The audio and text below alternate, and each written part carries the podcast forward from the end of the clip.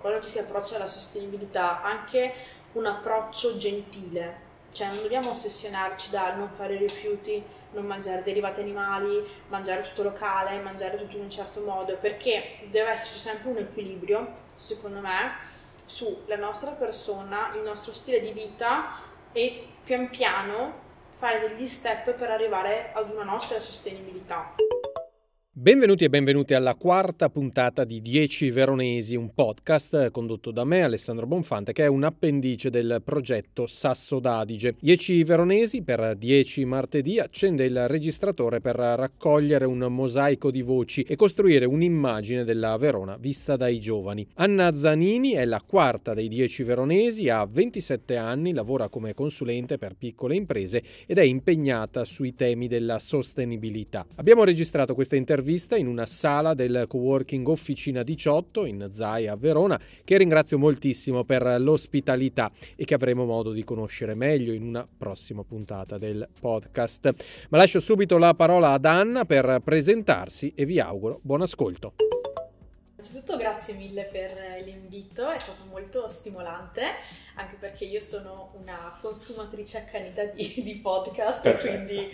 Uh, Stavolta sei dall'altra esatto, parte. Esatto, esatto. Allora, io sono Anna, ho 27 anni e eh, adesso abito a Povegliano Veronese. Ho abitato un po' a Parma durante eh, il periodo dell'università, sono originaria di Somma Campagna e ho abitato anche sul lago, quindi ho girato un po' eh, la provincia. La provincia, esatto. Raccontici anche un po' il tuo, appunto dicevi l'università, il tuo percorso di istruzione, scuola, università e il tuo percorso anche professionale. Ok, allora io arrivo dal mondo del turismo, ho, allo superiore ho fatto un uh, liceo legato al, peri- al perito tecnico nel mondo del turismo quindi ho iniziato subito a lavorare, appena finito gli studi, nel mondo del turismo, alla Zise, in un hotel per sette anni.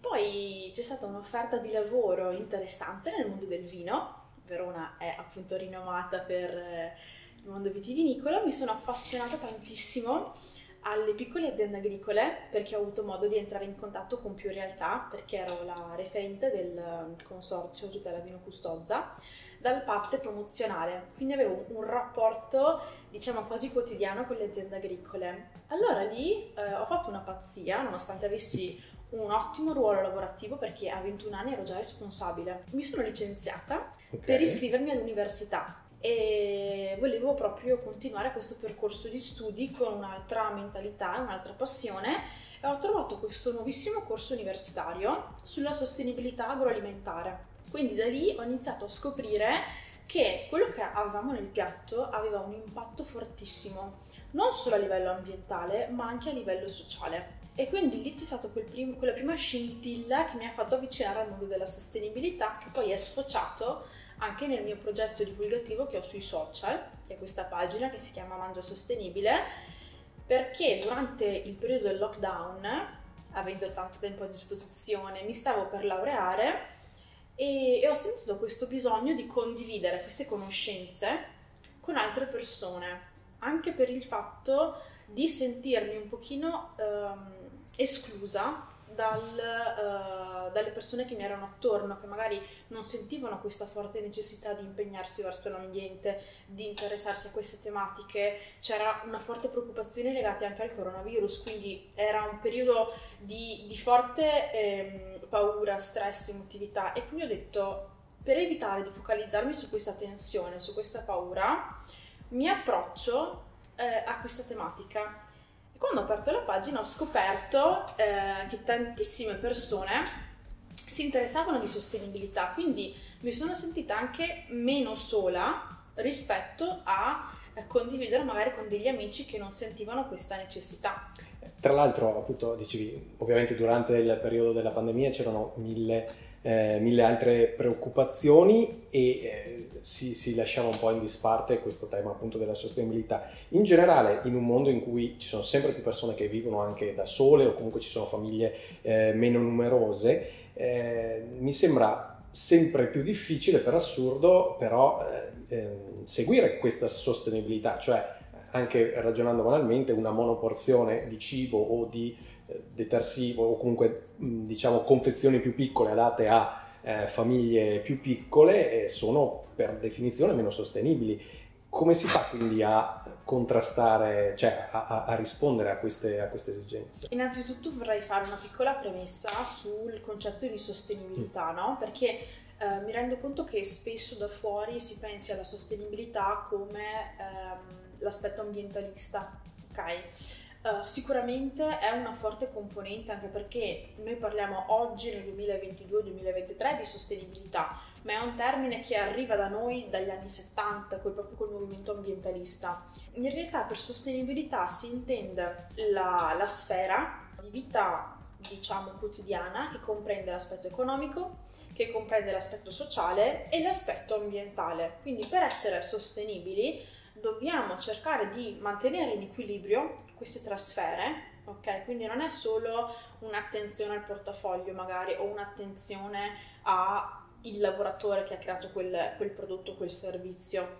E da un punto di vista, diciamo, di pratico, ok? Eh, per sostenibilità è qualcosa che utilizza okay, le risorse che possiede senza andare a eh, intaccare le risorse per le prossime generazioni. Ecco che la sostenibilità è importante non solo per noi, ma per lasciare anche eh, un pianeta che abbia la possibilità di rigenerare le proprie risorse come eh, gli aspetti climatici, proprio a sostegno anche delle prossime generazioni. E nel pratico eh, parlavi ad esempio di monoporzioni. Io credo che da un lato eh, la nostra eh, tendenza ad una vita più facile, più veloce, più smart, ci abbia portato a uh, favorire questa tipologia di prodotti pronti, confezionati, facili da, scar- da, scaldare, i famosi ready to eat, quindi pronti per essere consumati e, e quindi magari anche a noi ci sembra di risparmiare. In realtà risparmiamo sì tempo, però a livello economico sono dei prodotti molto più costosi rispetto a, che ne so, mi prendo la mia verdura, me la porziono, me la cuocio, le parti che avanzo, tra virgolette, le congelo e poi mi organizzo i pasti. È tutta una questione anche di abitudini. Io stessa, quando um, abitavo a Parma per l'università, non venivo attirata da questi prodotti. Mi organizzavo i pasti e, e, e mi gestivo le mie monoporzioni, tra virgolette però capisco dal lato sono un lavoratore, sono fuori sede, non ho tempo, prendo la cosa più, più semplice. Il problema è i rifiuti che si vanno a generare, che non sono pochi, e anche a livello economico, perché se si fa effettivamente un calcolo, ad esempio la busta, l'insalata in busta, eh, costa un euro di 100 grammi. Mm. Ok, in realtà tu stai pagando un'insalata 10 euro al chilo, perché tu paghi il fatto che è stata lavata, confezionata, certo. coltivata in serra. Quindi se io mi prendo un bel ceppo di insalata a 3 euro al chilo, e non è mai un chilo un ceppo, hai un notevole risparmio anche sul portafoglio. Quindi dipende sempre dalla prospettiva con cui vedi le cose e anche secondo me proprio dal, uh, dalle abitudini. Quindi magari si può iniziare pian pianino ad evitare le monoporzioni, a prendere un formato normale o un formato più grande e in questo modo tutto lo vai, anche il detersivo ti dura di più, i pasti ti durano di più, li puoi congelare, quindi vai proprio ad avere un risparmio, anche a livello di salute, perché comprare una cosa confezionata nella plastica, comunque la plastica è un materiale che eh, magari se viene riscaldata, eh, se non viene conservata lungo la filiera della catena del freddo, da quando viene prodotta, quando arriva sul supermercato, può essere che ci siano degli sbalzi di temperatura e quindi anche il materiale plastico per forza di cose rilascia delle sostanze nel cibo. Quindi diciamo che ci sono più pro che... Sì, bisogna guardare un po' appunto non solo l'atto di eh, fare il pasto con eh, il più tempo, eh, meno tempo diciamo possibile, ma un po' tutta la filiera del gesto, insomma, da, da, da quando nasce eh, la, la, produzione di, di, quello che stiamo mangiando, che stiamo utilizzando, a, al, al, consumo finale e guardare, fare magari un passo indietro e guardare un po' tutta la, eh, la panoramica. Eh, tra l'altro eh, sei referente della rete Zero Waste eh, a Verona, cosa significa e cos'è insomma questa Allora, rete? è una rete, si chiama proprio rete Zero Waste a livello nazionale, è nata da un gruppo di, di ragazze durante il periodo della pandemia, quindi è un'associazione volontaria e, e hanno iniziato a condividere con dei gruppi Facebook consigli per avvicinarsi a questo mondo della sostenibilità, l'autoproduzione, il plastic free, ripulire ad esempio le, eh, le, città della plastica e quindi poi hanno visto che questo movimento cresceva talmente tanto da avere bisogno di avere dei piccoli gruppi in varie città. Mi sono approcciata verso il 2021 e a Verona mancava. Allora mi sono proposta di portare questo movimento anche a Verona per far avvicinare appunto i veronesi a, a questa sensibilizzazione. Cosa facciamo? Uh, ci troviamo uh, o su Telegram o su Zoom o dal vivo e magari, non so, un mese parliamo di fast fashion, quindi parliamo di abbigliamento, un mese parliamo di saponi solidi, un mese di autoproduzione. Quindi praticamente ci diamo dei consigli su come approcciarci, oppure organizziamo dei clean up per la città uh-huh. con altre associazioni, tipo Ecospiracy, certo. e, oppure degli swap party, quindi sono dei, dei party, praticamente degli incontri in cui noi ci troviamo e ci scambiamo vestiti che non utilizziamo più. Quindi proprio per andare a fare questa circolarità di oggetti, di beni che ehm, potrebbero finire per essere appunto buttati. Quindi, anche, proprio stimolare anche un, un dialogo, una riflessione nelle, nelle assolutamente persone. sì, è tutto volontario, quindi noi lo facciamo proprio per far avvicinare le persone a queste tematiche e a Verona quello che piace tanto sono proprio questi incontri di persona, più che spostarsi sulla, sulla chat Telegram o su Zoom, quello che, che funziona tanto qui da noi è proprio il fatto di incontrarsi e di avere questo scambio. Nella tua professione, appunto, ma anche con quel profilo Instagram, con la rete Zero Waste, eh, ti sei voluta impegnare eh, molto in, in, sui temi della sensibilità. Perché hai voluto impegnarti in, in, questo senso? Allora, io nel 2018 ho visto un documentario che mi ha fatto scattare qualcosa. Eh, il documentario è, si chiama Co-Spiracy, praticamente spiega eh, la dinamica che c'è dietro all'impatto della carne ed è stato girato da un um, ragazzo che um, ad un certo punto è stato anche minacciato di non finire il documentario perché avrebbe pagato delle conseguenze. Quindi la produzione ha smesso di girare il documentario e eh, Leonardo DiCaprio ha preso in mano la situazione, ha finanziato il documentario e l'ha fatto uscire. E quindi da lì ho sentito proprio questa necessità di voler dare il mio contributo, cioè mi sono chiesta io tra dieci anni cosa sto facendo, lascerò un impatto positivo o lascerò un'altra impronta?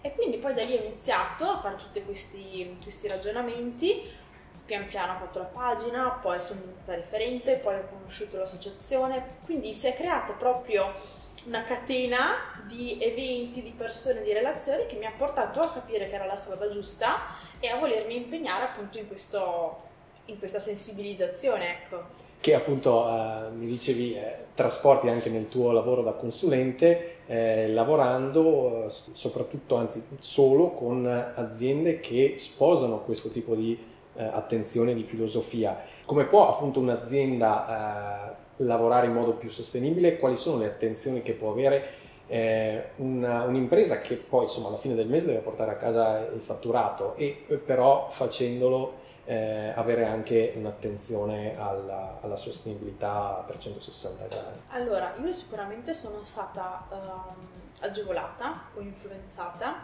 anche dal fatto che ho sempre lavorato con piccole realtà io ho iniziato a lavorare che ero molto giovane, avevo 17 anni, quindi sono 10 anni ormai che lavoro, ma ho sempre lavorato in piccole realtà, in piccoli contesti, quindi questo mi ha fatto vedere da un lato le potenzialità, l'attenzione, i valori, la tradizione e anche le difficoltà che vivevano queste aziende. Poi studiando gli impatti a livello economico, perché comunque io sono laureata in economia, quindi vedendo gli impatti di una multinazionale che aveva a livello sociale, ambientale, ma le ripercussioni che aveva anche dall'altra parte del mondo, ho proprio detto io non posso lavorare con questa tipologia di mentalità, con questo mindset imprenditoriale.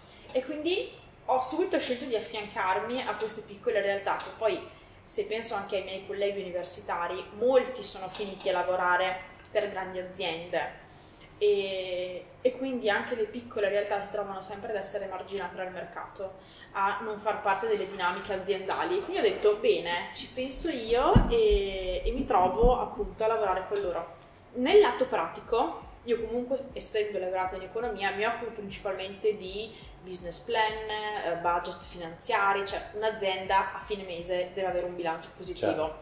Quindi eh, le, la sostenibilità economica è la prima cosa da raggiungere. Però per farlo eh, ci sono diverse attenzioni a livello sociale e ambientale che eh, abbiamo notato portare alle aziende anche un vantaggio competitivo. Quindi il fatto di avere un'attenzione al packaging, un'attenzione al, ai trasporti, un'attenzione ai fornitori, quindi dove prendo la materia prima, quanto pago il lavoratore che c'è dietro, tutti questi eh, punti diciamo di favore tu li porti anche nel tuo prodotto finito, quindi lo puoi far pagare di più, lo comunichi in un certo modo, hai un consumatore che è attento, perché attenzione, se io sono un'azienda sostenibile, il mio cliente finale è una persona che condivide quei valori, capisce quei valori ed è disposta a pagare il giusto prezzo. Cioè io non sono un'azienda di un certo tipo, non posso uh, colpire un pubblico di persone che magari mi va alla catena di discount o compra da Shane.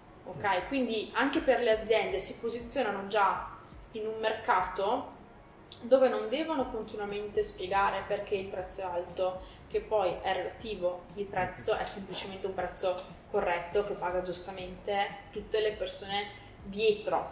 Quindi c'è una sostenibilità crescente, eh, un'attenzione crescente da parte dei consumatori sì, verso sì, questi temi. Sì, perché? Perché il consumatore che si occupa di, si, si è, um, interessa di questi mh, diciamo prodotti o comunque aziende um, passa tantissime ore su, su, su, internet a capire cosa fa l'azienda, cosa non fa l'azienda, perché? Perché c'è questo movimento chiamato greenwashing che è proprio uh, l'arte, tra virgolette, di tingersi di verde da parte di alcune aziende, no? Quindi cosa fanno queste grandi aziende? Ti dicono guarda che um, i nostri sacchetti, le nostre shopper sono fatte con carta riciclata, così spostano l'attenzione sul packaging, però non ti dicono che magari hanno la produzione delocalizzata nei paesi del terzo mondo. Ecco che il consumatore che non vuole essere fregato, perché non parliamo di consumatori che non sono eh, attenti, si impegnano molto in questa, in questa ricerca.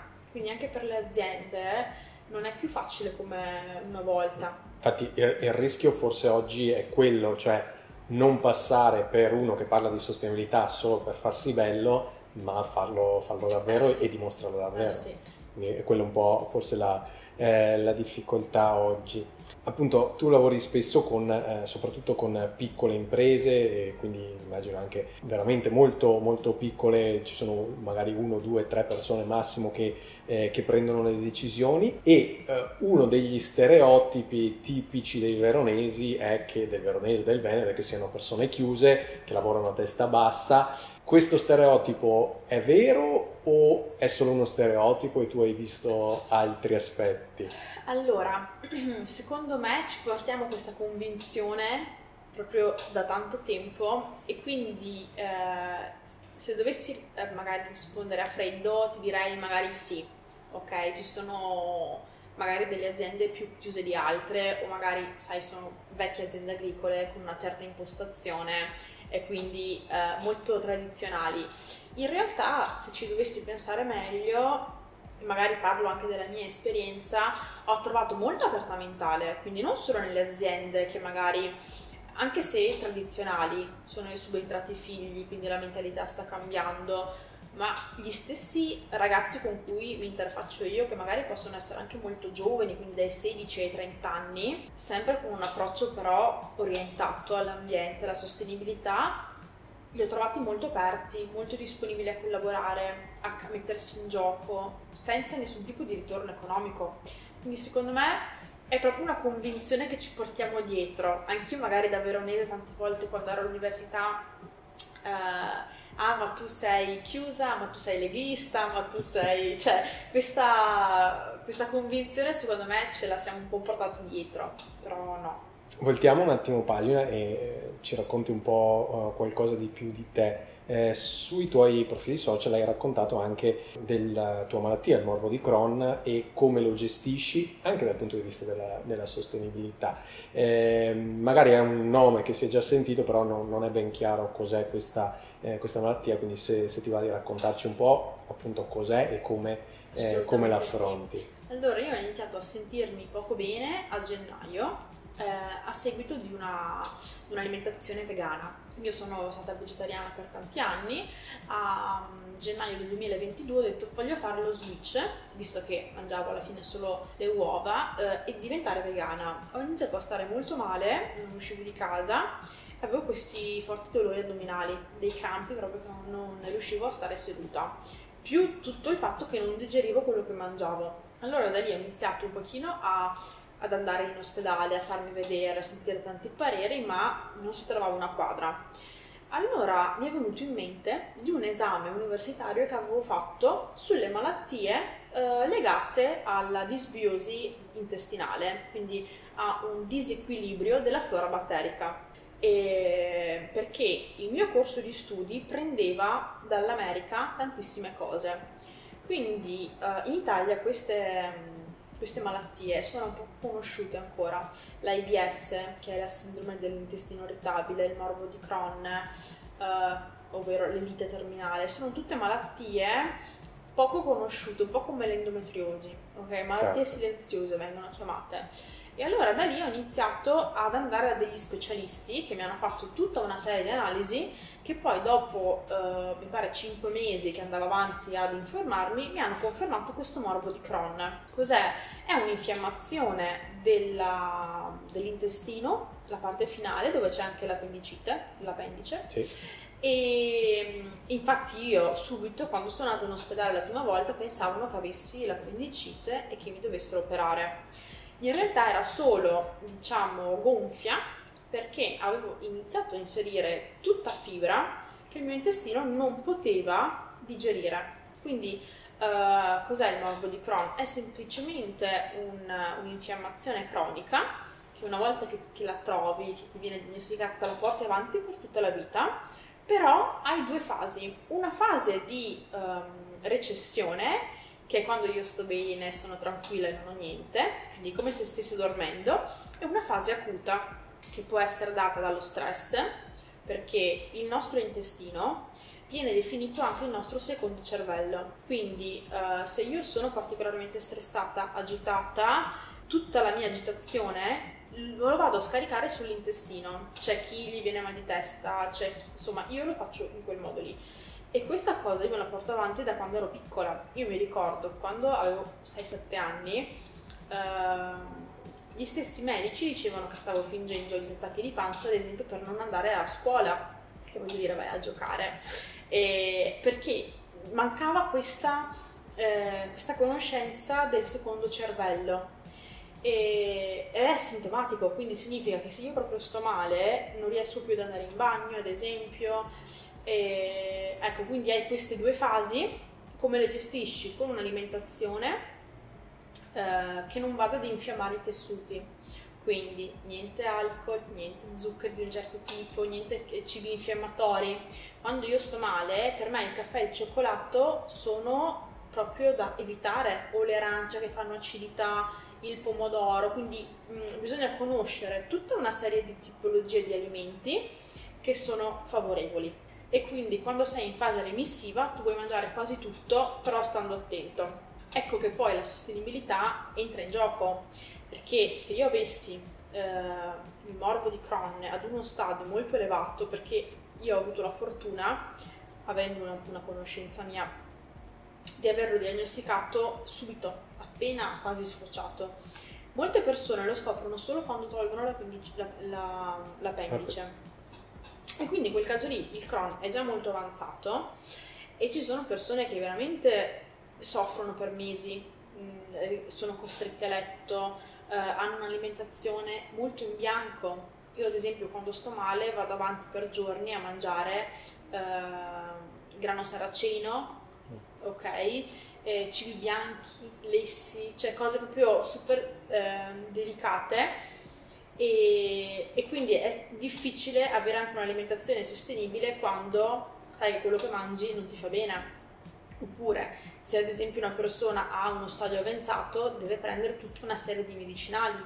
E quindi c'è tutta la parte di rifiuto, di gestione dei medicinali, quindi è chiaro che bisogna avere, mh, quando ci si approccia alla sostenibilità, anche un approccio gentile, cioè non dobbiamo ossessionarci dal non fare rifiuti, non mangiare derivati animali, mangiare tutto locale, mangiare tutto in un certo modo, perché deve esserci sempre un equilibrio, secondo me, sulla nostra persona, il nostro stile di vita e pian piano fare degli step per arrivare ad una nostra sostenibilità. Senza magari la paura di, uh, di dover fare tutto subito. Esatto, magari. esatto, eh, che poi vai... Si comincia magari da un, pass- da un passettino vai e poi si dopo. va avanti. Io sono partita che mi ero ossessionata, dovevo togliere la plastica dappertutto, dovevo essere perfettamente... E quindi poi questo lo vivevo male io. Lo viveva male il mio compagno o la mia famiglia perché ero troppo quadrata e se tu non sei in equilibrio con te stesso, è difficile poi farlo anche all'esterno. Quindi questo approccio qua di sostenibilità deve essere una cosa graduale. Sui social si vede tutto bello, perfetto, il plastic free, eh, però non è la vita reale. Cioè se io sono fuori, ho dimenticato la borraccia e devo bere, eh, me la compro la bottiglia di plastica, nel senso io sono molto um, diretta, molto trasparente. È chiaro che eh, cerchiamo di fare il nostro meglio, però non ci dobbiamo ossessionare, ecco, secondo me, un equilibrio. Torniamo a uno sguardo sulla città di Verona, appunto questo è, è un podcast che racconta anche il rapporto dei veronesi con, con la città. Eh, come la vivi la città di Verona oggi, frequentandola anche per lavoro o comunque eh, diciamo da persona adulta rispetto a quando la vivevi, la frequentavi eh, da ragazza, da studentessa, è cambiato il tuo sguardo, il tuo modo di vivere la città? Beh sì, allora quando ero piccola, tipo periodo superiori, per me la città era fare Berna, cioè io da provincia eh, andare in città per noi era proprio il massimo perché facevamo Berna per andare in città. Oggi la vivo in modo, a parte che mi piace anche molto, nel senso che l'ho riscoperta, eh, anche banalmente andare a qualche parco o partecipare a um, degli eventi proprio indirizzati in questo senso, quindi oggi secondo me la città di Verona offre anche delle possibilità per passare il tempo e soprattutto mi ha dato la possibilità di conoscere tante realtà proprio focalizzate sulla sostenibilità che magari in provincia mancano perché magari se ci sono tante città è difficile, invece a Verona si sono focalizzate tante persone che vogliono cambiare appunto Verona, quindi certo. sì. E, tornando anche invece alla, alla questione dei social e di un certo ambientalismo di facciata, alcuni critici dei movimenti ambientalisti dicono, soprattutto nei confronti dei giovani, eh, sì, è facile fare un post su Instagram, è facile andare a una manifestazione una o due volte all'anno, eh, ma poi bisogna vedere eh, se davvero i giovani fanno qualcosa eh, nella realtà, eh, appunto nel, nel, quotidiano. Secondo te eh, oggi c'è davvero, soprattutto guardando le mm, giovani generazioni, c'è davvero un cambiamento o è diciamo una moda? O, una, una cosa un po' eh, superficiale? Allora, io ti dico, in questi due o tre anni io non ho visto, non ho conosciuto nessun tipo di persona over 30, credo, attenta all'ambiente. Quindi secondo me già con questa risposta ti dico la mia e non credo proprio che sia solo fumo arrosto perché io so bene cosa vuol dire stare dall'altra parte, organizzare gli eventi, organizzare le manifestazioni, assicurarsi che non ci siano problemi, ehm, dire la propria opinione ok, sui social, che ti possono arrivare gli haters, ti possono arrivare persone che la pensano in modo opposto al tuo e su internet è facile essere leoni da tastiera, quindi essendo stata dall'altra parte e aver anche mantenuto una certa costanza per anni nel difendere le mie idee, nel portare le persone a scendere, tra virgolette, in piazza, ma mm, non è tanto la manifestazione quanto il fatto che tanti giovani si mettono e aprono attività, aprono ehm, associazioni, perché vogliono dare un contributo reale. Quindi sì, va bene stare sul social, ma il social ti serve per amplificare un messaggio che poi tu già porti avanti offline. Quindi secondo me mh, mm, assolutamente no. Cioè io okay. ho conosciuto quasi ed esclusivamente persone giovani che cercano di fare qualcosa, ecco, al di là del vado in piazza a protestare. Sì, quindi il, il post sui social non è l'inizio, ma è diciamo la fine di un percorso. Esatto, esatto. È proprio un'amplificazione di una cosa che tu fai tutti i giorni. Guardando eh, appunto di nuovo eh, Verona nel suo insieme, secondo te c'è qualcosa che manca alla città di Verona eh, per essere una città soprattutto sostenibile, accogliente, che dia la possibilità di, di crescere? Allora, ti porto un punto di vista che secondo me è nuovo, ovvero che secondo me Verona negli ultimi anni, questo l'ho, l'ho vissuto anche dall'altro lato, poi ti spiego uh-huh. perché sulla, sul lago di Garda, credo che Verona stia diventando troppo orientata al turismo. Quindi um, il cittadino di Verona si trova ad non avere uno spazio dove vivere la città perché eh, nascono bed and breakfast e affittacamere ovunque, perché eh, i ristoranti sono solo praticamente per i turisti e quindi il cittadino di Verona non ha modo di vivere l'atmosfera, di vivere la bottega di quartiere, di vivere il ristorante tipico. È tutto molto orientato al turismo, il che mi va benissimo per l'economia, ma ricordiamoci anche che uno degli aspetti dell'economia sostenibile o della sostenibilità economica è quella dell'implementazione dell'economia locale. Quindi se il cittadino di Ver- eh, veronese ha il locale tradizionale che si rifornisce dalla bottega di quartiere, che, si, che la prende dall'azienda agricola locale, tu comunque porti soldi all'interno della, del comune di Verona e soprattutto non lo fai quattro mesi l'anno perché c'è il periodo estivo, ma lo fai tutto l'anno. Quindi secondo me mh, mm, al di là della sostenibilità, ma è anche questo un aspetto di sostenibilità, ci, ci, servirebbe qualcuno che direbbe ok va bene il turismo ma stiamo effettivamente valorizzando una vita per un cittadino che si sente di Verona? Questo è un bel tema di, di discussione sicuramente che appunto è, è, centrale per lo sviluppo e la crescita della, eh, della città nei prossimi anni, quindi eh, mi fa piacere che, che, tu l'abbia messo sul tavolo, poi eh, magari se c'è qualche assessore all'ascolto ci ragioni. Eh, Anna, grazie per questo sguardo sulla sostenibilità, ma non solo, quindi eh, grazie ancora per aver partecipato a Grazie a te, grazie mille e spero di non aver annoiato nessuno, ma anzi di aver aperto qualche nuova eh, scintilla. Assolutamente. Grazie.